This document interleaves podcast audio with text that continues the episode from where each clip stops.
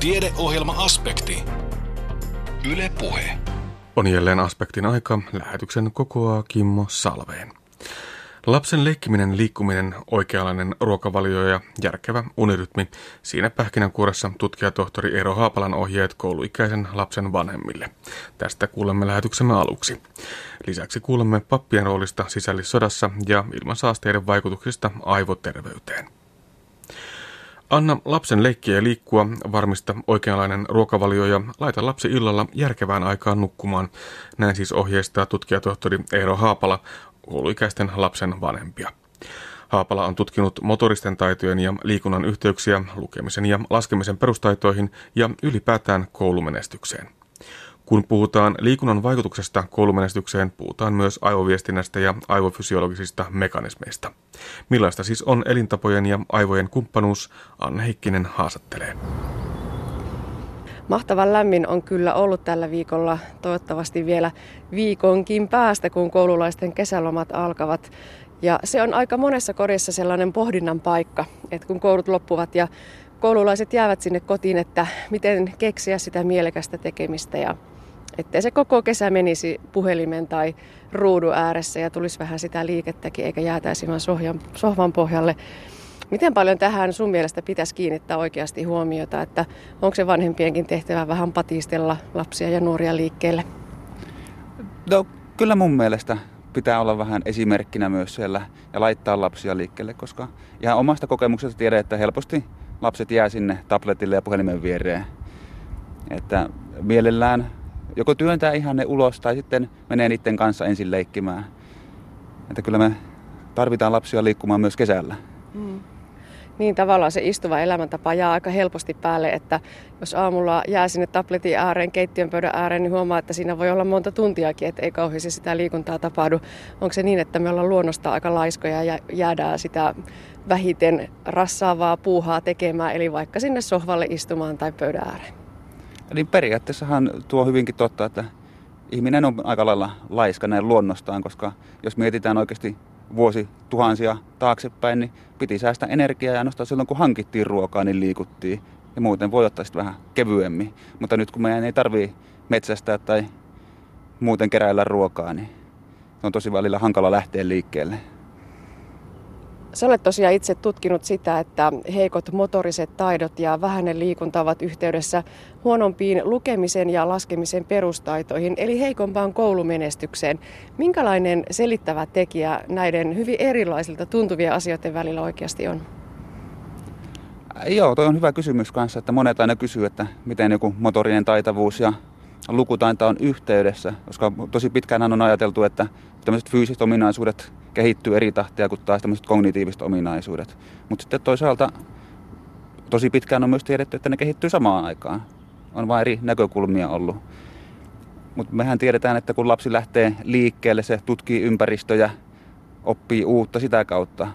Ja mitä enemmän se oppii sekä kognitiivisesti ja motorisesti, sitä enemmän pystyy vielä laajentamaan sitä elinpiiriä ja sitä kautta vielä kehittymään sekä motorista että näissä kognitiivisissa taidoissa. Eli siellä on tämmöinen hyvin varasta vaiheesta lähtevä yhteys jo olemassa. Mm. Tosiaan sinun tutkimuksessasi selvisi, että, että varsinkin nämä kolme ensimmäistä lukuvuotta ovat sellaisia, joihin se ennakoi se vähäinen liikunta siellä ekaluokalla sitten vaikutuksia. Eli sillä voi olla tavallaan tämmöinen tosi pitkäkin vaikutus. Kyllä. Me tosiaan mitattiin, kun lapset oli ensimmäisellä luokalla, niin niitä motorisia taitoja ja havaittiin, että se tosiaan oli tosi selkeästi yhteydessä näihin lukutaitoon ja laskutaitoon. Ja tosiaan jatkuu ainakin, ainakin kolme vuotta sinne koulupolun alkua eteenpäin. Ja mikä siellä sitten voi selittää, niin siellä on tietysti se varhaisvuosien liikunta jo olemassa ja se kokemus siellä. Mutta toisaalta sitten tiedetään, että jos on tosi taitava poika, niin saattaa sopeutua kouluun paremmin. Saattaa myös jaksaa keskittyä siellä koulussa paremmin, eli opettaja saa sen viestin siellä perille. Että niitä on tosi moninaisia tällaisia vaikutuksia, mistä se voi tulla. Mm. Niin, tämä tyttöjen ja poikien ero näkyy myöskin tässä. Millä tavalla? Tosiaan me on lähinnä havaittu, että nämä yhteydet näkyy liikunnan sekä motoristen taitojen yhteydet oppimisen näkyy pojilla. Mutta tytöillä sitten on vähemmän näitä yhteyksiä havaittu. Et, no, se on tosi hankala tämä, että mikä siellä sitten se tekee se, mutta se voi olla näiden ihan biologiseen kypsymiseen liittyvä tekijä. Esimerkiksi tytöthän kypsyy vähän aikaisemmin, eli siellä saattaa tulla sitten joko aikaisemmin tai sitten myöhemmin tällaisia samanlaisia yhteyksiä havaittaviksi. Mutta toisaalta meistä ihan tarkaksi vielä tiedetä. Voi myös tietysti ihan liittyä, että tytöt on kuitenkin sosiaalisia, tykkää jutella, kävellä, eikä niinkään tällaisia paini, painityylisiä tai pelityylisiä sosiaali, sosiaalisia juttuja siellä koulussa. Eli pojathan elää sen liikunnan kautta hyvin pitkälti myös alakoulussa. Eli pelataan tosi paljon ja saadaan kavereita ja tutustutaan toisiin ja ehkä sitä kautta sujahdetaan sinne koulumaailmaan myös helpommin. Mm. No eikö pitäisi päivästä olla niin, että ne liikunnalliset, pelilliset pojat, niin, niin se ennustaakin heille sitä parempaa koulumenestystä? No niinhän se siellä pitäisi olla, että jos pelataan paljon siellä, mehän on myös havaittu, että välitunnilla liikkuminen, niin se on yhteydessä siihen lukutaitoon. Että varsinkin voisi ajatella, että kun liikutaan siellä koulupäivän välissä, niin jaksetaan tunnilla taas keskittyä. Ja sitä kautta sitten se voisi edistää sitä oppimista. Mm. Niin meinasin juuri kysyä sen kysymyksen, että miksi, miksi motoriset taidot, miksi välituntiliikunta, miksi kouluun pyöräily tai kävely edistää sitä lukemaa, oppimista, laskemista, parempaa koulumenestystä, mutta että onko se juuri tuo tekijä, että kun on tavallaan sitä fyysistä työtä, niin sitten tämmöistä aivotyötäkin jaksaa tehdä paremmin? Se on ainakin osin, no, että aivot myös palautuu siinä välitunnin aikana, kun liikutaan – mutta tietysti me tiedetään, että kun liikut siellä, niin tulee moninaisia reaktioita siellä. Tietyt aineet aivoissa lisääntyy, välittäjäaineet, aivoviestintä vähän paranee, tarkkaavaisuus paranee siellä ja toisaalta se voi olla ihan myös se, että päästetään ylimääräisiä höyryjä pois. Että näiden hienojen aivofysiologisten mekanismien lisäksi niin ihan tällainen arkipäiväinen, että sitten kun sä purat sen lapsen energian siellä, niin sitten sä oikeasti jaksat taas vähän aikaa olla siellä luokassa. Mm. Niin, ajatteleeko Eero Haapala, että liikunnalla ja koulumenestyksellä, tai että liikunnalla voi olla ihan itsenäinen vaikutus siihen koulumenestykseen?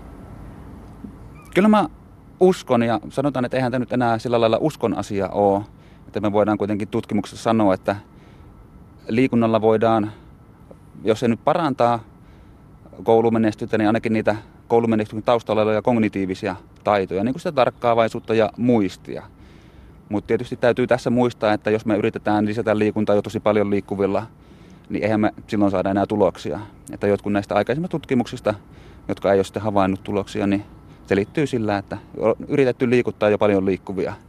Eli varsinkin vähän liikkuvia, jos niitä saataisiin liikkeelle, niin sillä voisi olla jo tosi iso merkitys. No onko sillä väliä, mitä liikuntaa ja minkä verran? Mikä on se annos vaste? Tuo on tosi hyvä kysymys ja näin lapsitutkimuksesta, niin me voidaan ehkä antaa tämmöisiä pieniä arvauksia ja viitteitä siitä, että tosi pienellä on saatu jo hyviä tuloksia. Eli jos on vaikka koulupäivän aikana jo liikuttu semmoinen 20 minuuttia kolme kertaa viikossa, eli tehty vain luokkahuoneessa sitä liikuntaa, niin silloin on jo oppimistulokset parantunut. Mutta sitten on ollut taas näitä tutkimuksia, missä on sitten liikuttu 90 minuuttia joka päivä kouluviikon aikana, eli, ja silläkin on saatu hyviä tuloksia. Mutta sanotaan, että vähän on parempi kuin ei mitään. Voi olla, että just tämmöisen luokkahuoneessa toteutettu liikunta on vähän tehokkaampaa kuin tällainen muu liikunta, koska sit sä lisäät siihen sen oppimiskokemuksen vielä. Ja millaista liikuntaa? Toi on myös tosi haastava kysymys, mutta todennäköisesti ei kannata olla kovin tällaista monotonista ja tylsää, vaikka kentä ympäri juoksemista, koska se ei ole lapsille luonnollista. Eli voisi sanoa, että vaikka ne pallopelit on tosi hyviä, hippaleikit on hyviä, koska siellä pitää jo itsessään keskittyä ja vähän aktivoida niitä samoja aivoalueita, mitä sitten koulussa täytyy oppimisen aikana käyttää. No päteekö tämä sama siellä kotona, että on turha pistää lasta pururataa pitkin lenkille, että tulisi liikuntaa ja tulisi niitä liikunnan hyviä vaikutuksia oppimiseen ja terveyteen, vaan että se pitäisi oikeasti olla mielekästä ja mukavaa ja motivoivaa ja niin, että lapsi itsekin lähtisi, eikä vaan silloin, kun häntä pakotetaan siihen. Joo, siis totta kai sen pitää olla mukavaa. Mutta jos lapsi tykkää juosta pururataa ympäri, niin antaa mennä vaan. Et siitä ei ole sillä lailla haittaa. Mutta harva lapsi sitä kovin kauan jaksaa tehdä, että siitä pitää kuitenkin tehdä mukavaa. Ja monet lasten leikit on luonnostaan tosi aktiivisia, jos miettii. Ihan ja hyvä, perinneleikkejä on nyt omassa perheessäkin käytetty. Nurkkajussit ja tervapadat, niin ne on tosi hauskoja lapsista ja siinä tulee paljon liikettä. Mm, kirkkikset ja kaikki muut vanhat suosikit vaan kehiin. Mutta tuota, pelkästään ei se liikunta, vaan olet selvittänyt tutkimuksessasi myös, että myös terveellinen ruokavalio eh, edistää sitä päättelykykyä ja myöskin lasten lukutaitoa. Tuossa vähän setvittiin, että mikä se liikunnan ja, ja tuota koulumenestyksen välinen yhteys on, niin mikä sitten hyvän ruokavalion ja koulumenestyksen välinen yhteys, mitä sieltä löytyy? Tähän on nyt tämmöinen tietysti kokonaisuus, että liikunta ja ruokavalio ja nämä on tämmöinen kokonaisuus. Mutta miten se ruokavalio voi sitten vaikuttaa siellä, niin tietystihan ruokavalio tuottaa sen rakennusaineen sille esimerkiksi aivoille. Aivothan on suurimmaksi rasvaa ja siellä ne rakennusaineet sitten tulee ruokavaliosta. Ja toisaalta kun pidetään tämmöinen hyvä ruokavalio, sieltä tulee myös monia vitamiineja, mikä on tärkeitä ihan hermosolujen toiminnalle. Ja lisäksi sitten verensokerin tasainen ylläpito pitkin päivää, niin se on tärkeää, että jaksaa keskittyä. Ja sitä kautta voi tulla sitten näitä oppimishyötyjä myös.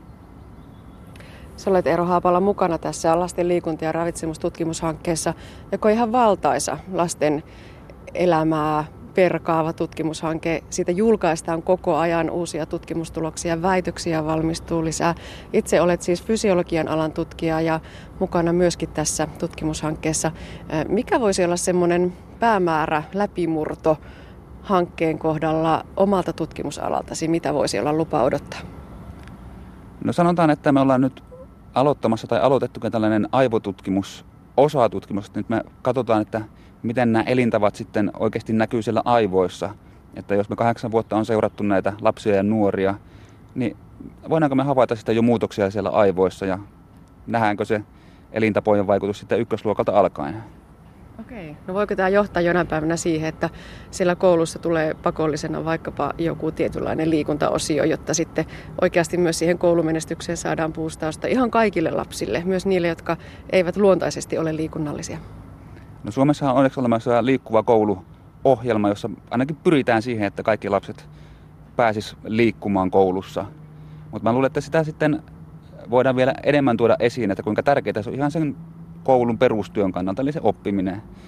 Eli jos me nyt mietitään tämän liikuntatutkijoiden perinteinen perisynti, että me puhutaan sepeävaltimotaudista, joka tulee siellä 50 mutta oppiminen on just tässä ja nyt.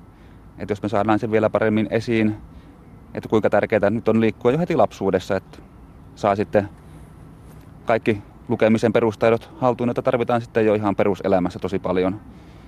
Niin ehkä sitä kautta voitaisiin muuttaa myös enemmän tätä yhteiskunnallista toimintaa. Mm, näinpä, se on jo iso, valtava tavoite. Aloitimme siitä, että kohta lomat alkavat lapsilla, toivottavasti näin myös aikuisilla. Onko se niin, että ei pelkästään sitä lasta kannata sinne pururadalle lykätä, vaan, vaan tota aikuiset mukaan ja nimenomaan keksiä sellaista yhteistä kivaa liikunnallista puuhaa? Kyllä mä sen niin näkisin, että varsinkin jos me aikuiset näytetään se malli siellä, että se liikunta on sitä normaalia elämää meillä, niin lapset kasvaa suoraan siihen ja sitten se ei ole sitä patistamista aina, että lähdetään nyt liikkumaan. Näin tutkijatohtori Eero Haapala elintapojen vaikutuksista koulumenestykseen. Tänä vuonna tuli kuluneeksi 100 vuotta Suomen sisällissodasta. Kuopiossa järjestettiin vuoden 1918 tapahtumia käsitellyt yleisöseminaari 100 vuotta sisällissodasta, jossa pohdittiin syitä punakartin häviöön, tapahtumia Kuopiossa vuonna 1918 ja pappien roolia sisällissodassa. Itä-Suomen yliopiston dosentti Ilkka Huuta kertoi tilaisuudessa pappien roolista sisällissodan aikana. Hän on tutkinut sota-ajan pappistarinoita ja kirjoittanut niistä kirjan Papit sisällissodassa. Valitsiko kirkko puolensa ja miten papit pärjäsivät punaisten ja valkoisten välissä, dosentti Ilkka Huhta jatkaa. Toukokuun lopulla 1918 Pohjois-Savon rykmentin pappi Hille Sipilä hän päätti vihdoin puuttua asiaan, joka oli painanut miehen mieltä koko sotakomennuksen ajan. Kyse oli valkoisen armeijan upseeriston holtittomasta alkoholin käytöstä ja sen seurauksista. Sipilä, joka itse oli raittiusmiehiä, joutui läheltä katsomaan, miten esikunnan upseeristo istui ilta toisensa perään väkijuomien äärellä. Haminassa Upseerien juhlinta oli yltynyt 29. päivä toukokuuta tai sen vastaisena yönä niin, että seuraavana aamuna Sipilän seurassa esikunnan kansliassa ei ollut työkykyisenä kuin yksi adjutantti. Matkalla esikuntaan Sipilä oli tavannut kauppaneuvos Arthur Alkvistin, joka kertoi pastorille mieltä järkyttävän uutisen. Upseeriston aamuinen työkyvyttömyys oli myös moraalista laatua. Nämä olivat nimittäin yöllä umpi humalassa hakeneet vangittuja punaisia ja ryhtyneet huvittelemaan ampumalla näistä 20. Yksi vangeista oli päässyt pakenemaan ja oli haavoittuneena kunnallissairaalassa kertonut humalaisen valkokaartin sankariteoista. Tapauksesta järkyttyneenä Sipilä kirjoitti kirjeen esimiehelleen kirkkoherra J.V. Vallinheimolle, joka toimi silloin Itä-armeijan esikunnan esipappina. Sipilä vaati, että asiasta olisi pantama toimeen ankara tutkinta ja kaikki syylliset saatettava säälimättömästi edesvastuuseen. Sitaatti, sillä muuten on armeijamme kunnia mennyttä kalua ja kuripilalla. Sipilä oli siis perinjuurin järkyttynyt esikuntaupseerien harjoittamasta terrorista.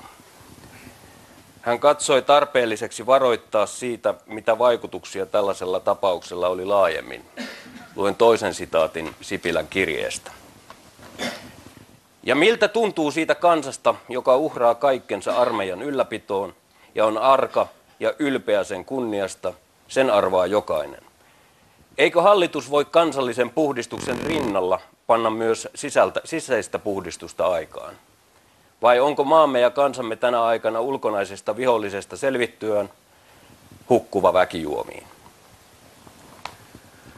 No tässä välittömässä tilanteessa Sipilä laittoi valkoisen upseeriston käytöksen syyksi alkoholin käytön. Tämä selitys ontui siltä osin, että, että monen muun sotilaspapin tavoin Sipilä oli hyvin perillä siitä osasta kansallista puhdistusta, joka koski esimerkiksi Mannerheimin sota-aikana antamaa ammutaan paikalla käskyä tai kenttäoikeuksien päätöksellä toimeenpantoja teloituksia, jotka oli siis parhaillaan käynnissä. Totta silti oli se, että alkoholi esitti sodan varsinaisten taistelujen päätyttyä varsinkin kostean osansa niissä useissa tapauksissa, jossa valkoinen sotilas surmasi vangitun ilman oikeuden päätöstä. Mutta niin kuin tiedämme, tuomioita jaettiin ja toimeenpantiin kaiken aikaa myös selvinpäin.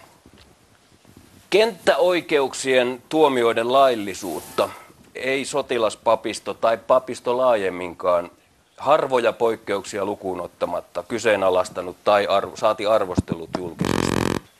Kenttäpappeja oli useammassa kuin yhdessä tapauksessa läsnä, kun kuolemantuomioita langetettiin, eikä niiden oikeellisuutta voitu eikä aina edes haluttu kritisoida. Sotilaspapeista esimerkiksi siviilitehtävältään Alajärven VT Kirkkoherra E.J. Rankala ilmoitti virallisessa raportissaan istuneensa oikeutta ja antaneensa lausuntoja punaisista. Viipurin maaseurakunnan pappina tuolloin ollut Hannes Mustakallio taas kertoi olleensa kaksi kertaa valmistelemassa teloitettavaksi tuomittuja kuolemaan. Ensimmäisellä kerralla teloitettavia oli Mustakallion mukaan 51 ja toisella kertaa 60.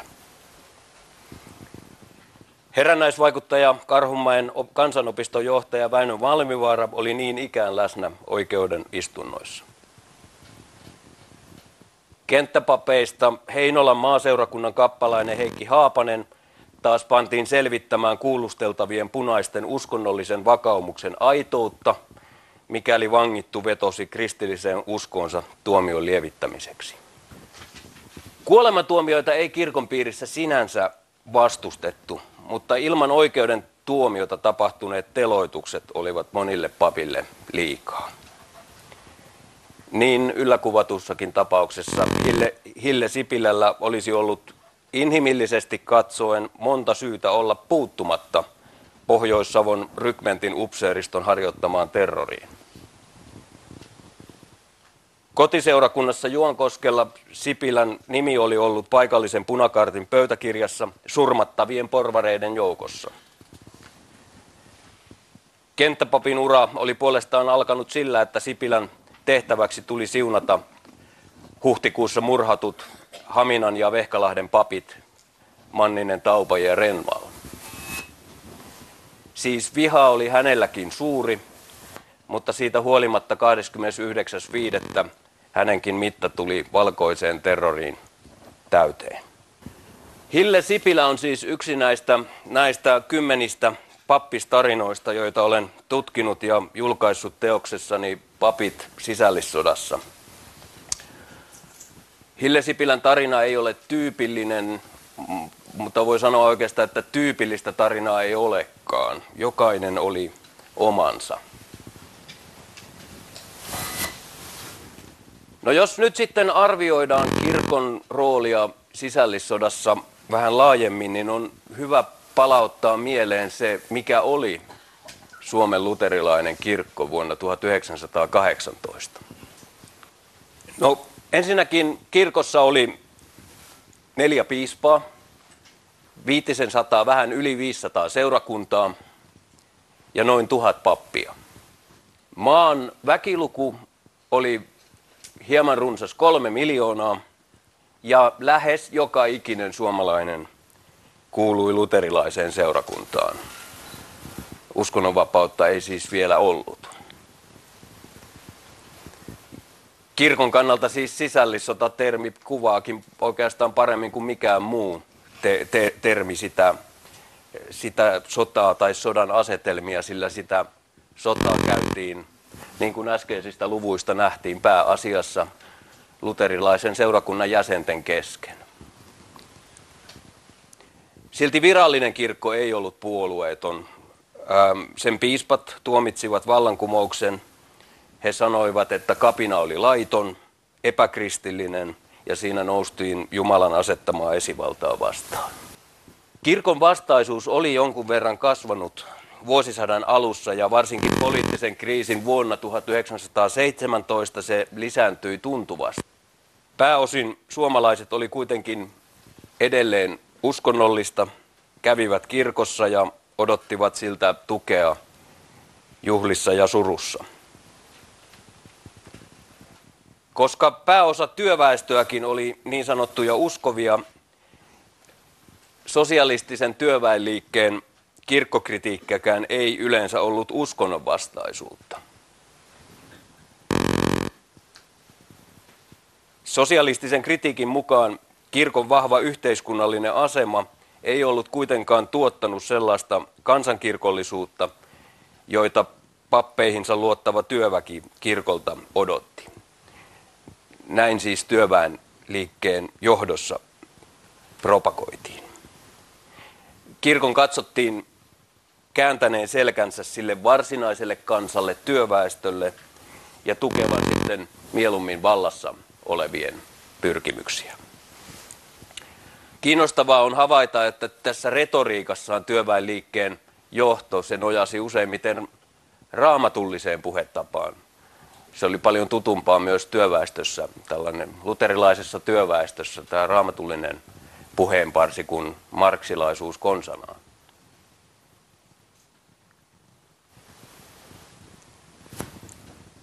Kirkon neljää hiippakuntaa johdettiin Turusta, Porvoosta, Oulusta ja Savonlinnasta. Kun sisällissota syttyi, suurin osa Turun arkkihiippakuntan seurakunnista jäi sitten siinä järjestäytymisvaiheessa helmikuussa rintaman punaiselle puolelle. Arkkipiispa Gustav Johansson vietti aikaansa huvilallaan kirjaten päiväkirjaansa huhu, huhujen pohjalta tapahtumia. Synkkämielinen arkkipiispa näki, että nyt on lopun ajat käsillä. Voimakas asenne kapinallisia vastaan purkautui sitten heti sodan jälkeen, kun arkkipiispa pääsi julkaisemaan näkemyksiään myös lehdistössä. Erityisen vihamielisesti hän suhtautui sosialismiin, jonka katsoi olevansa viime kädessä syyllinen tapahtuneeseen. Sitaatti Gustav Johanssonilta. Kapina on näyttänyt, millainen sosialistinen valtio on. Sen veljeys, tasa-arvo on irvikuva oikeasta veljyydestä ja tasa-arvosta. Syytä on haudata sosialismi ainaiseksi. Näin siis arkkipiispa. Toinen enimmäkseen punaiselle puolelle jäänyt hiippakunta oli Porvoon hiippakunta. Ja sen alueella olivat suurimmat teollisuuspaikkakunnat. Kaupungeista muun muassa Helsinki ja Tampere. Hiippakunnan piispana toimi Herman Roberg, joka oli tuossa vaiheessa jo varsin vanha kirkonjohtaja, täytti 80 sinä vuonna. Ja hän pysyttelikin sivussa sisällissodan ajan ja pysytteli kyllä sivussa sen kommentoinnistakin. Toimintaansa normaalisti jatkoi sitten vain Savonlinnan ja Kuopion hiippakunnat, jossa Kuopion hiippakunnan piispanistuin sijaitsi Oulussa. Se oli se vanhan Kuopion hiippakunta, ei tämä nykyinen.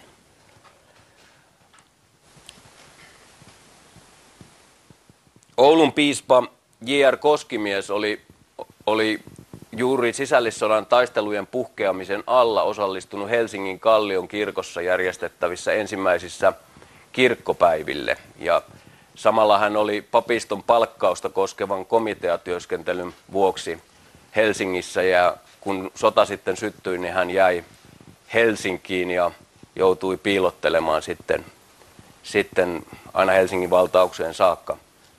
Hän ei siis voinut toimia hiippakuntansa johtajana.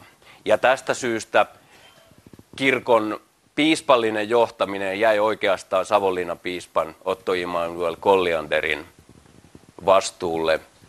Ja hänen tiedetäänkin sitten mielellänsä antaneet kirkollisia ohjeita valkoiselle armelle aina Mannerheimia myöten. Otto Immanuel Kollianderin äh, suhtautuminen punaiseen valtaan ja sosialismiin oli jos mahdollista vielä Gustav Johanssoninkin näkemyksiä ankarampi. Hän suositti bolsevismin kitkemistä maasta ja, ja vanhan testamentallisia, vanhatestamentallisia ähm, metaforia hyödyntäen hän, hän kyllä suositti rankaisu, ankaria rankaisutoimia kapinallisille. Rintaman valkoisella puolella seurakunta, seurakunnallinen toiminta taas sitten seurakunnissa jatkoi osapuilleen normaalisti. Tosin sotatilanne aiheutti sen, että pula oli kaikesta ehtoollisleipiä ja viiniä myöten. Ja, ja lisäksi sota toi papistolle erilaisia uusia ylimääräisiä tehtäviä, kuten näitä kutsuntaluettelojen laatimisia tai, tai ää, virkatodistuksen kirjoittelua sitten tuista seurakuntalaisista esimerkiksi.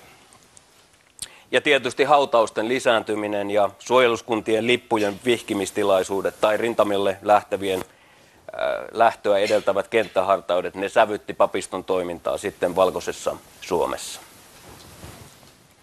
Ja osa papistoa lähti sitten seurakuntansa miesten mukana rintamalle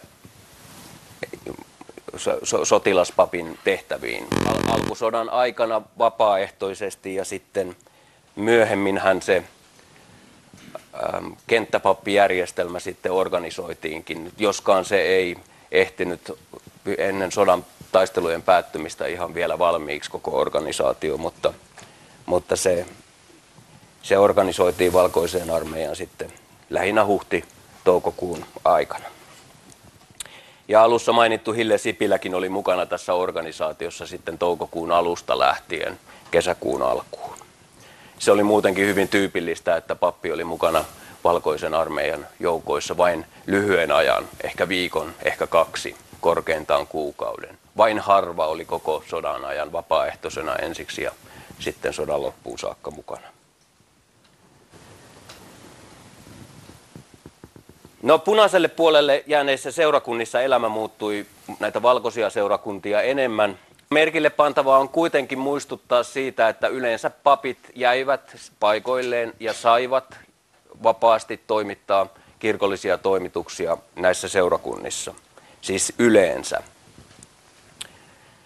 Ja myös punakaartien hallitsemilla paikkakunnilla Jumalan palvelukseen osallistuminen lisääntyi, kuten sota-aikana on tavallista. Kirkosta haettiin myös turvaa ja lohtua. Varsinkin työväkeen kuuluvat naiset aktivoituivat entisestään kirkossa käynnissä. Ja sitten mikäli punaiset kaatuneet tuotiin kotiseurakuntaansa, niin taistelujen ensimmäisen kuukauden aikana sinne maaliskuun puolimaihin saakka oli enemmän sääntö kuin poikkeus, että punaiset myöskin siunattiin seurakunnassa. Tosin ne ei ollut sankarihautajaisia, kuten valkoisella puolella. Ne oli vähän huomiota herättäviä, hyvin vähän huomiota herättäviä tilaisuuksia. No sodan loppupuolella punaisten hautaamista kirkkomaahan tapahtui sitten yhä harvemmin ja, ja osa telotettujen joukkohaudoista jäi vuosikymmeniksi siunaamatta kokonaan, vaikka siis kirkkolaki olisi, olisi hautaan siunaamista edellyttänyt. Moni pappi ei joko uskaltanut tai tahtonut hautoja sitten siunata. Oli hyvin tyypillistä, että paikalliset suojeluskunnat estivät varsinkin tällaiset julkiset joukkohautojen siunaamiset. Osa haudoista siunattiin sitten kaikessa hiljaisuudessa, varsinkin elokuun, elokuun jälkeen, kun senaatti antoi määräyksen, että nämä joukkohaudot on siunattava. Osa jäi silti siunaamatta. No papistoa joutui muun valkoisen väestön rinnalla punaisen tarkkailun ja myös ilkivallan kohteeksi, mutta mitään erityisen systemaattista kirkkoon kohdistuvaa vainoa ei, ei esiintynyt. Muutamat papit kyllä katsoi turvallisuutensa vuoksi viisaammaksi paeta virkapaikoiltaan. Ja vallankumoukselliset pidättivät runsaat 30 pappia. Pappiloita ryöstettiin ja, ja kymmenen virkataloa poltettiin. Häiriöitä kirkollisissa toimituksissa aiheutettiin puolen sataa kertaa ja kaikkein kovin kohtalo koitui kymmenen papin osaksi.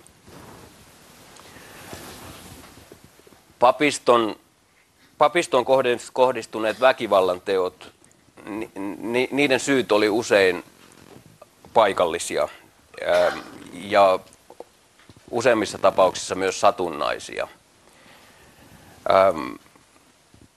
Näistä murhatuista papeista tuli kuitenkin kuuluisuuksia, joista sodan aikainen ja varsinkin sodan jälkeinen valkoinen julkisuus teki marttyyreitä – Tunnetummaksi marttyyripapiksi nousi Suodanniemen kirkkoherra Karlo Julius Kalpa, joka oli ammuttu punakaartin kuulustelun jälkeen ja jonka ruumis oli jätetty tien viereen. Tämä oli siis se, mitä tapahtui. Mutta tämän järkyttävän tapauksen kertominen ei sitten riittänyt valkoiselle lehdistölle, vaan siellä alkoi kiertää yksityiskohtainen kuvaus raakalaismaisesta kiduttamalla tapahtuneesta murhasta. Tässä kertomuksessa ei ollut totta muuta kuin se, että pappi oli tapettu. Mutta tätä raakalaiskertomusta tarvittiin sitten perustelemaan voittaneiden ankarat rankasutoimet. Viha oli melkoista. Valtaosa papistoa piti esivaltaa vastaan noussutta punaista kapinallista, siis punaista kapinallista siis kapinallisena ja syyllisenä sotaan ja, ja sitten puolestaan valkoista armeijaa Jumalalta saadun esivallan puolustajana. Mutta silti enemmistö pysy, pyrki pysyttelemään sivussa varsinaisista sotatapahtumista. Mutta ihan kokonaan sivussa pysyminen oli mahdotonta, sillä papin palveluksia tarvittiin tuon tuosta. Eikä se papiston sympatia valkoisia kohtaan ollut aivan varauksetonta. Ja varsinkin taistelujen jälkeiset selvittelyt ja rankaisutoimet arvelutti monia pappeja sodan jälkeen. Varsinkin siinä vaiheessa, kun heille selvisi koko tragedian suuruus. Papistohan oli, oli väestökirjanpitoon liittyvän viranomaistehtävänsä vuoksi paremmin selvillä kuin mikään muu ammattikunta sitten lopulta siitä, siitä sisällissodan mittasuhteista ja seurakuntalaisten väestökadosta. Ja lisäksi papisto tällaisena paikallisvaikuttajana tunsi seurakuntalaiset. Mutta silti tällaista, va, va, vaikka se papin rooli ei välttämättä ollut täysin varaukseton valkosta, ähm, va, valkoisten pyrkimyksiä kohtaan, eikä valsin, varsinkaan valkoista terroria kohtaan, julkista kritiikkiä valkosta, valkoisten rankaisutoimia kohtaan esimerkiksi ei, ei juuri esitetty. Siis hiljaisuus ja avuttomuus oli, oli vallitsevaa. Siitä hiljaisuudesta voi sitten päätellä joko sen, että, että osa heistä hyväksyi, hyväksyi tapahtumaan, mutta myös sen, että moni vaikeni pelosta tai vain siis avuttomuuttaan. Harva pappi osoitti sodan kuukausina ymmärtämistä punaista vallanpitäjää kohtaan, mutta heitäkin sitten oli. Esimerkiksi tamperelainen esikuntapappi A.R. Velruus oli sodan aikana kääntynyt kansanvaltuuskunnan valistusasiain valtuutetun Otto Ville Kuusisen puoleen, koska valtio oli jättänyt hänen palkkansa maksamatta. No, Porvoon tuomiokapituli sai sitten sodan jälkeen Velruusin asian käsiteltäväksi ja Velruus sai tästä harkitsemattomuudestaan varoituksen. Ja toisenlaista ajattelemattomuutta oli sitten osoittanut Siuntion kirkkoherra K.R. Bunsdorf, joka oli seurakunnan valkoisen väestön mielestä ollut epäilyttävän ystävällinen punaisia kohtaan, niin kuin syytöksessä sanottiin. No hän selvisi tästä lempeydestään sitten pelkällä tuomiokapitulin kuulustelulla ja nuhtelulla. Näitä vastaavia tapauksia oli muutamia muitakin, joista jäi sitten tällainen kuulusteludokumentaatio. Sitten Ruotsin pyhtään virallinen apulainen Einar Rauhamäki oli se ainoa ö, vallankumouksellinen punaisella puolella aseeseen tarttunut pappismies. Rauhamäki oli siis jo ennen sotaa sosialisti. Hän oli, oli yhdessä vaimonsa Suomen kanssa osallistunut aktiivisesti työväenyhdistyksen toimintaan ja, ja sisällissodan puhjettua hän oli Ruotsin pyhtään punakaartin johtaja. Rauhamäki, hänen sotaisat, sotaisat teot ja, ja usko aatteesensa johti sitten tragediasta toiseen. Sodan jälkeen hänet autettiin Ruotsin kautta ne, ne, Neuvosto-Venäjälle ja, ja, ja tota, siellä hän sitten koki saman kohtalon 30-luvulla Stalinin puhdistuneksessa kuin monet muutkin suomalaiset, suomalaiset. Tiedot inkeriläisten mukana, mukana Siperiaan siirrettyjen rauhamäkien vaiheesta päättyy sinne 30-luvun lopulle. Tiettävästi he toimivat opettajina siellä, siellä Karjalassa aiemmin. No sitten Punapapin leivan sai myös sisälähetysseuran toimitusjohtaja Otto Arnisalo ja hänen sovitteleva ja julkisesti sovitteleva esiintyminen oli, oli aika huomiota herättävää ja se herätti valkoisissa epäilyksen siitä, että Arnisalo oli poliittisesti epälojaali ja, ja tästä syystä hänen toimittamansa suojeluskuntalainen lehti, jossa hän julkaisi voimakkaita vetoomuksia esimerkiksi vihollisen rakastamisen puolesta, niin sensuuriviranomaiset puuttui tähän. Ja Arnisalo sitten itse, itse matkusti Seinäjoelle tapaamaan Mannerheimia saadakseen luvan häneltä jatkaa julkaisutoimintaa ja saikin sitten jatkaa. Hän oli sosialisti, joka tuomitsi vallankumouksen, mutta, mutta ei, ei työväkeä. Sodan jälkeen useiden pappien rooli suojeluskunnissa ja erityisesti nuoren polven papiston tempaantuminen mukaan 1920- ja 30-lukujen oikeistopoliittisiin kansanliikkeisiin ja fasistisiin liikkeisiin vahvisti sitten Valkoisen Suomen kirkon julkisuuskuvaa. Vaikka papisto ei sen paremmin toiminnassaan kuin asenteissakaan ollut sisällissodassakaan täysin yksimielinen joukko, voittaneiden näkökulma kyllä hallitsi sitten maailmansotien välisenä aikana kirkon julkista kuvaa.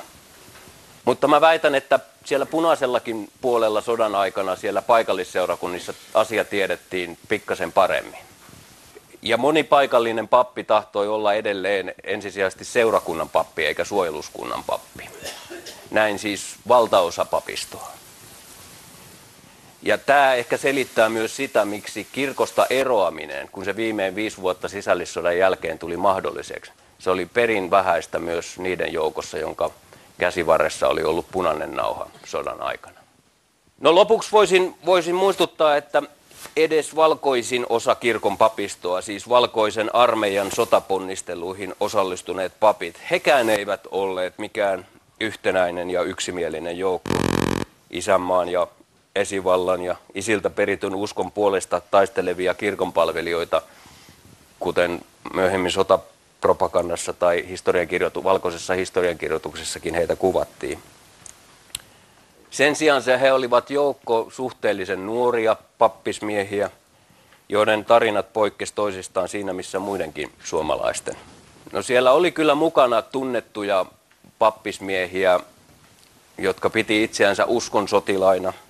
Siellä oli herätysjohtajia, jotka oli rohkaisemassa valkoisia sotilaita ajallisen isänmaan vapauden puolesta ja valmistamassa kuolevia taivaalliseen isänmaahan. Tämän tyyppistä puhetapaa mun, mun lähteissäni paljon näkee.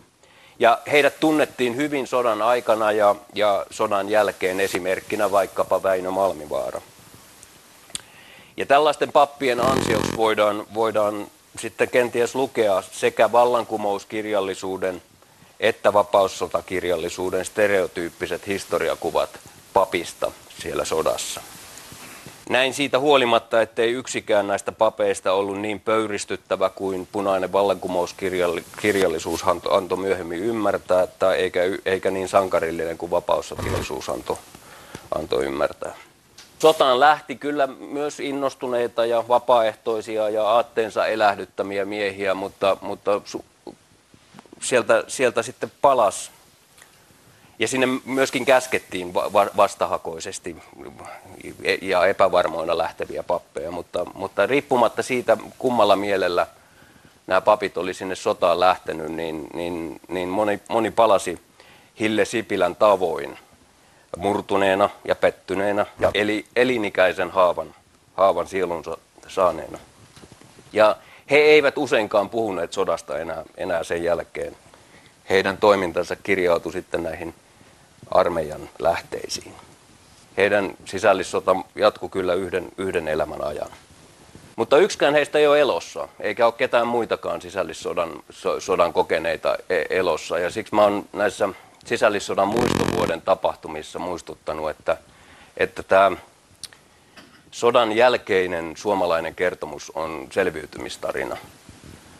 Ja siitä, sitä kannattaisi kertoa eteenpäin, kun sisällissodat ei ole päättynyt meillä, meillä, meillä se päättyi niin kuin jälkikäteen arvioiden hyvin, mutta, mutta tota, sisällissotia taistellaan edelleen, joten, joten tätä meidän sen jälkeistä selviytymistarinaa kannattaa kertoa. Kiitos. Näin siis Itä-Suomen yliopiston dosentti Ilkka Huuta kertoi tilaisuudessa pappien roolista sisällissodan aikana. Kuuntelet siis aspektia, jonka kokoaa Kimmo Salveen. Tiedeohjelma Aspekti. Yle Puhe.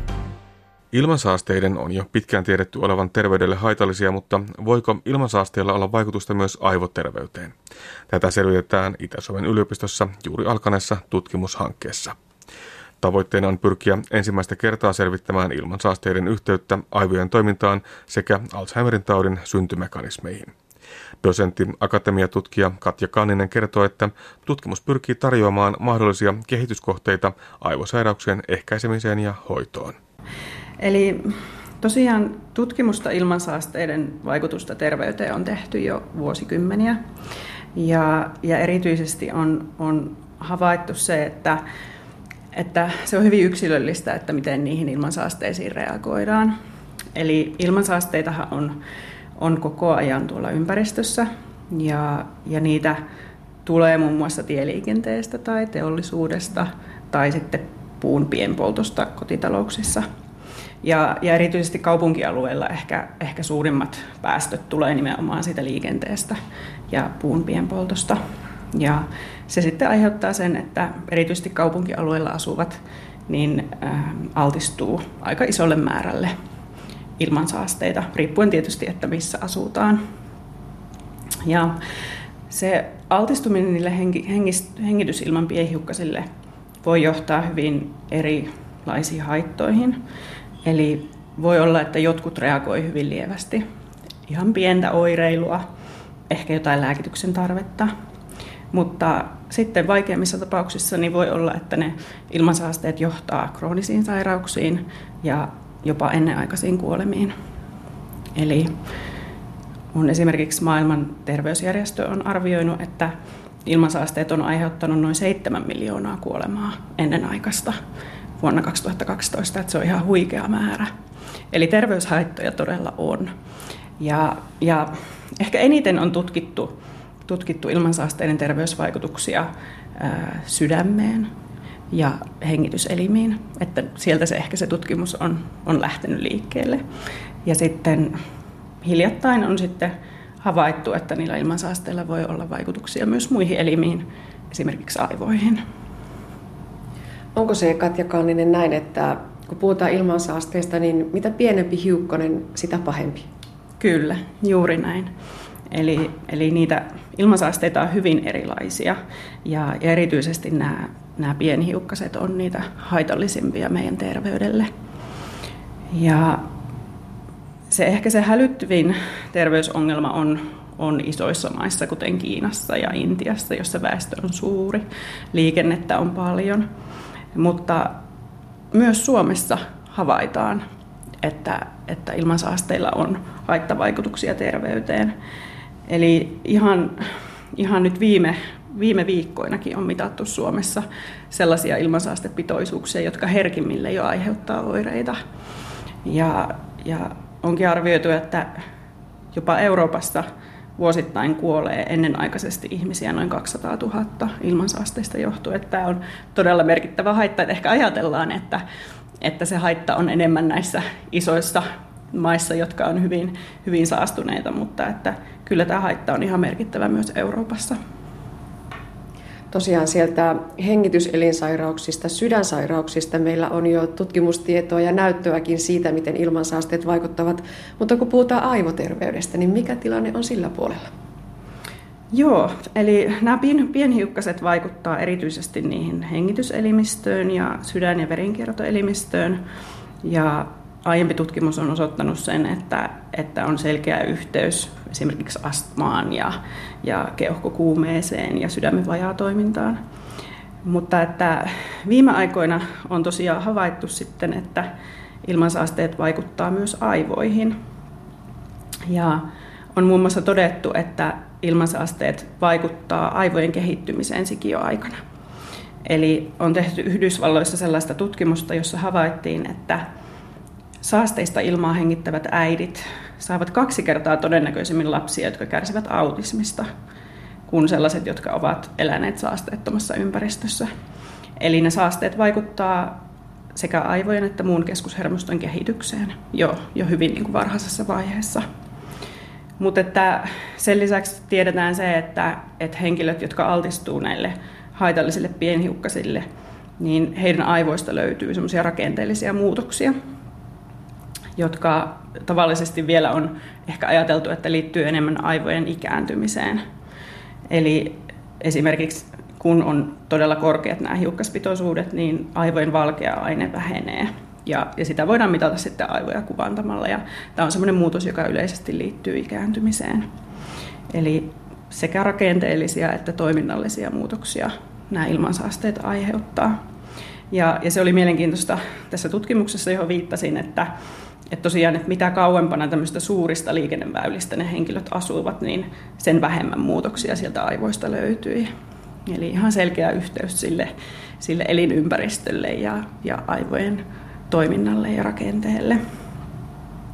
Mutta että nykyisin tosiaan tiedetään, että, että niiden sydän- ja keuhkotautien lisäksi niin altistuminen näille pienhiukkasille on yhteydessä aivosairauksiin. Ja tietää esimerkiksi, että ne voi altistaa aivohalvauksille ja niistä johtuville kuolimille, mutta tässä meidän tutkimuksessa erityisesti nyt kiinnostuksen kohteena on Alzheimerin tauti. Mm. Tästä toimittaja, kun vetää mutkia suureksi, niin olisi helppo heittää hypoteesi, että dementti ja muut muistisairaudet, Alzheimerin tauti, ovat lisääntyneet huimasti, ilman saasteet ovat lisääntyneet huimasti. Löytyykö näiden väliltä se yhteys? Kyllä varmasti yhteyksiä löytyy. Toki täytyy mainita, että, että suurin riskitekijä Alzheimerin taudille ja dementialle on toki korkea ikä. Ja koko ajan elämme pidempään, jolloin muistisairauksien määrä myös lisääntyy. Mutta että kyllä on tutkimuksia, joissa on jo osoitettu, että, että ilmansaasteilla ja Alzheimerin taudilla olisi yhteys. Hmm. Mitä jo tällä hetkellä näistä syntymekanismeista tiedetään? Aiemmissa tutkimuksissa on havaittu, että ilmansaasteet ja nämä pienhiukkaset aiheuttaa ihmisten aivoissa samanlaisia tulehdustiloja, kuten ne, jotka, jotka aiheutuu Alzheimerin taudista. Eli jopa terveet henkilöt, terveet henkilöt jotka altistuu ilmansaasteille, niin, niin ne ilmansaasteet aiheuttaa tulehdusreaktioita aivoissa. Ja, ja ne tosiaan ne hiukkaset voivat sitten päästä sinne aivoihin hajuhermojen kautta tai sitten verenkierron kautta ja aiheuttaa siellä, siellä vaurioita. Ja meidän yhteistyökumppanit Uumajan yliopistossa ovat muun muassa osoittaneet sen, että on selkeä yhteys autojen päästöjen ja kohonneen Alzheimerin taudin yleistymisessä. Ja, ja heidän tutkimuksen mukaan havaittiin se, että ihmisillä, jotka asuu alueilla, jossa on paljon ilmansaasteita, on jopa 40 prosenttia suurempi riski sairastua niihin sairauksiin kuin sit sellaisilla henkilöillä, ketkä asuu puhtaammilla alueilla. Eli se oli sellainen epidemiologinen tutkimus, joka tämä yhteyden osoitti. Ja sen lisäksi on tehty eläintutkimuksia, jossa on muun muassa havaittu se, että kun hiiriä altistetaan ilmansaasteille, tapahtuu todella paljon muutoksia siellä hiiren aivosolujen toiminnassa.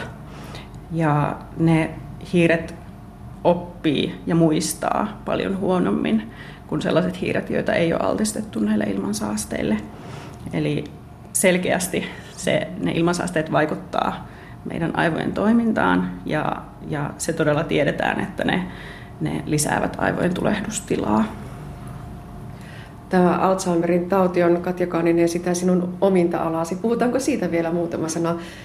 Tuntuu, että se on kaikille tuttu, mutta, mutta ehkä siellä on vielä paljon sellaista, mitä ihan Matti Miekäläinen ei ymmärrä eikä tiedä. Varmasti. Ja tärkeimpänä ehkä mitä, mitä itse ajattelen on se, että, että se syy, minkä takia meillä ei vielä ole tehokkaita hoitokeinoja Alzheimerin tautiin, on ehkä juurikin se, että emme vielä tarkalleen ymmärrä, että mistä se tauti johtuu. Eli sitä Alzheimerin taudin perimmäistä syytä ei vielä tiedetä. Ja se toki tiedetään, että suurimmassa osassa Alzheimerin tautia se tauti ei ole perinnöllinen. Ihan vain muutama prosentti on perinnöllistä muotoa, kun sitten tunnetaan jo aika paljon erilaisia riskitekijöitä, jotka lisää sitä todennäköisyyttä sairastua. Ja, ja esimerkiksi elämäntapoihin liittyvät, liittyvät asiat on hyvin tärkeitä, eli, eli se, että, että on terveet elämäntavat, niin varmasti voi vähentää sitä riskiä sairastua Alzheimerin tautiin. Tosiaan se, että Alzheimerin tautiin ei ole tehokasta hoitokeinoa, niin on, on se syy, minkä takia mekin Alzheimerin tautia tutkitaan. Ja, ja ne nykyiset lääkkeet, mitkä on käytössä, niin ne ei pysäytä sitä sairauden etenemistä, vaan ne ainoastaan hidastaa sitä. Eli tarve uusille ja tehokkaille hoitokeinoilla on todella suuri. Varsinkin kun tälläkin hetkellä ajatellaan, että maailmassa on noin 50 miljoonaa henkilöä, jotka sairastaa Alzheimerin tautia. Ja se määrä vaan lisääntyy, koska ihmiset elävät pitempään ja ja ikä on tosiaan se suurin riskitekijä. Ja koska tämä, nämä tautiin sairastuvien määrä on kasvussa, niin onkin nyt hirvittävän tärkeää, että entistä enemmän yritetään selvittää niitä taudin syitä ja niitä tautimekanismeja ja sitä kautta sitten kehittää uusia hoitokeinoja. Ja tosiaan tämä ilmansaasteet, aivoterveys, Alzheimer ovat nyt tämän teidän uuden tutkimushankkeenne keskiössä. Kuinka erityisen tutkimushankkeesta tekee se, että siinä yhdistetään sekä neurotieteet että ympäristötieteet?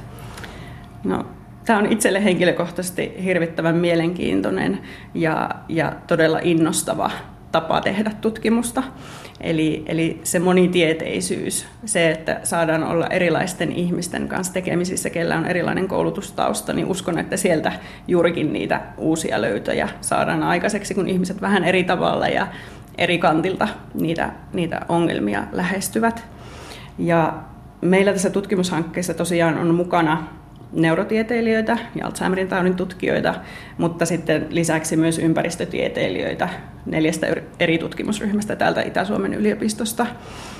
Ja, ja tuota, hanke on, on nyt sitten lähdössä liikkeelle ja, ja tosiaan mainitsin jo aiemmin, että, että paljon on selvitettävää ja tässä meidän hankkeessa halutaan erityisesti selvittää sitä, että mitkä niistä aivojen soluista ovat herkkiä näille ilmansaasteille.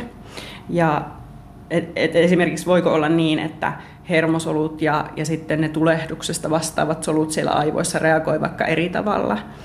Ja, ja tarkoituksena on tosiaan selvittää niitä solutason muutoksia, joita sitten tapahtuu näissä eri solutyypeissä.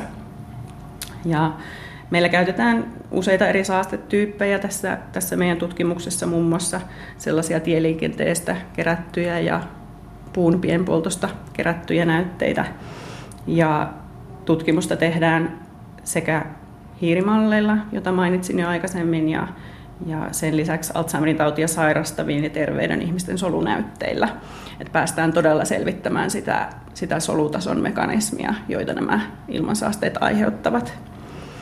Ja tosiaan niin kun, tämä muistisairauden lisääntyminen on jo nyt todella merkittävä kansantaloudellinen ongelma ja, ja se tulee kasvamaan entisestään, kun väestö ikääntyy. Ja meidän tutkimuksen tavoitteena on kehittää sitten loppupeleissä niitä uusia tapoja vaikuttaa Alzheimerin tautiin, esimerkiksi juuri tunnistamalla sellaisia uusia lääkekehityskohteita.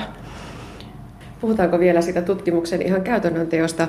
Teillä on tosiaan tässä näitä uudenlaisia potilasperäisiä Alzheimerin tautia mallintavia soluja ja sitten teillä on niitä erilaisia ilmansaastemalleja. Miten nämä käytännössä yhdistetään? Eli paljon tehdään toki laboratoriokokeita soluviljelyolosuhteissa. Eli, eli meillä on tuolla laboratoriossa kasvussa erilaisia aivosoluja. Voi olla hermosoluja, astrosyyttisoluja, mikrogliasoluja, tällaisia soluja, jotka ovat tärkeitä aivojen toiminnan kannalta ja joissa kaikissa itse asiassa on havaittu muutoksia Alzheimerin taudissa. Ja siellä laboratoriossa kasvatetaan toki hirvittävän steriilissä olosuhteissa näitä soluja ja, ja sitten altistetaan niitä näille erilaisille pienhiukkasille ja ilmansaasteille. Ja tutkitaan sitä, että, että kuinka ne ilmansaasteet vaikuttaa esimerkiksi solujen elinkykyyn, tai kuinka ne vaikuttaa solujen toimintaan, aktivoituvatko ne solut vai, vai mitä niille tapahtuu. Ja käytetään erilaisia biokemiallisia ja, ja toiminnallisia mittauksia sitten selvittämään näitä muutoksia. Hmm. Ja niin kuin tosiaan sanoitkin, niin perimmäinen tavoite on se, että löydetään niitä uusia kehityskohteita aivosairauksien ehkäisyyn ja hoitoon. Kuinka pitkä se tie on? Tutkimus on kovin hidasta. Toki tutkimus on hidasta, mutta että juuri tällaiset hankkeet, mikä meilläkin on nyt alkamassa, niin, niin uskon niiden tuovan sitä perustietoa tästä taudin mekanismeista, jotka sitten mahdollistaa myöhemmin ne lääkekehityskohteet ja, ja niiden niin kuin, äh, tarkemman selvittämisen. Eli se perustutkimus on hirvittävän tärkeää siinä, siinä alkuvaiheessa, jotta ymmärretään oikeasti, mitä tapahtuu esimerkiksi Alzheimerin taudin aivoissa, jotta sitten pystytään sitä lähteä muuttamaan esimerkiksi lääkehoidoin. Ja toki niin kuin tässä meidän hankkeessa tärkeänä tavoitteena on myös se, että, että päästäisiin vaikuttamaan päättäjiin ja, ja ehkä myös sitten ihmisten ostokäyttäytymiseen, jotta sitten saataisiin näitä haitallisia, saataisiin sitä tuotua esille, että ilmansaasteet todella ovat haitallisia ja, ja siten ehkä sitten vähentämään niitä tulevaisuudessa. Näin ilmansaasteiden vaikutusta aivoterveyteen selvittävästä tutkimuksesta kertoi dosentti akatemiatutkija Kaija Kanninen. Ja näin päättyy aspekti. Tällä kertaa kuulimme vinkkejä lasten hyvinvointiin. Anna lapsen leikkiä ja liikkua, varmista oikeanlainen ruokavalio ja laita lapsi illalla järkevään aikaan nukkumaan. Siinä pähkinänkuoressa tutkijatohtori Eero Haapalan antamat ohjeet kouluikäisen lapsen vanhemmille. Haapala on tutkinut motoristen taitojen ja liikunnan yhteyksiä lukemisen ja laskemisen perustaitoihin ja ylipäätään koulumenestykseen. Kuulimme myös pappien roolista sisällissodassa, eli sata vuotta sitten, ja edellä kuulimme vielä tutkimuksesta, joka pyrkii selvittämään ilmansaasteiden ja aivoterveyden yhteyttä. Lisää aiheestamme netissä osoitteessa kantti.net kautta aspekti sekä Yle Areenassa.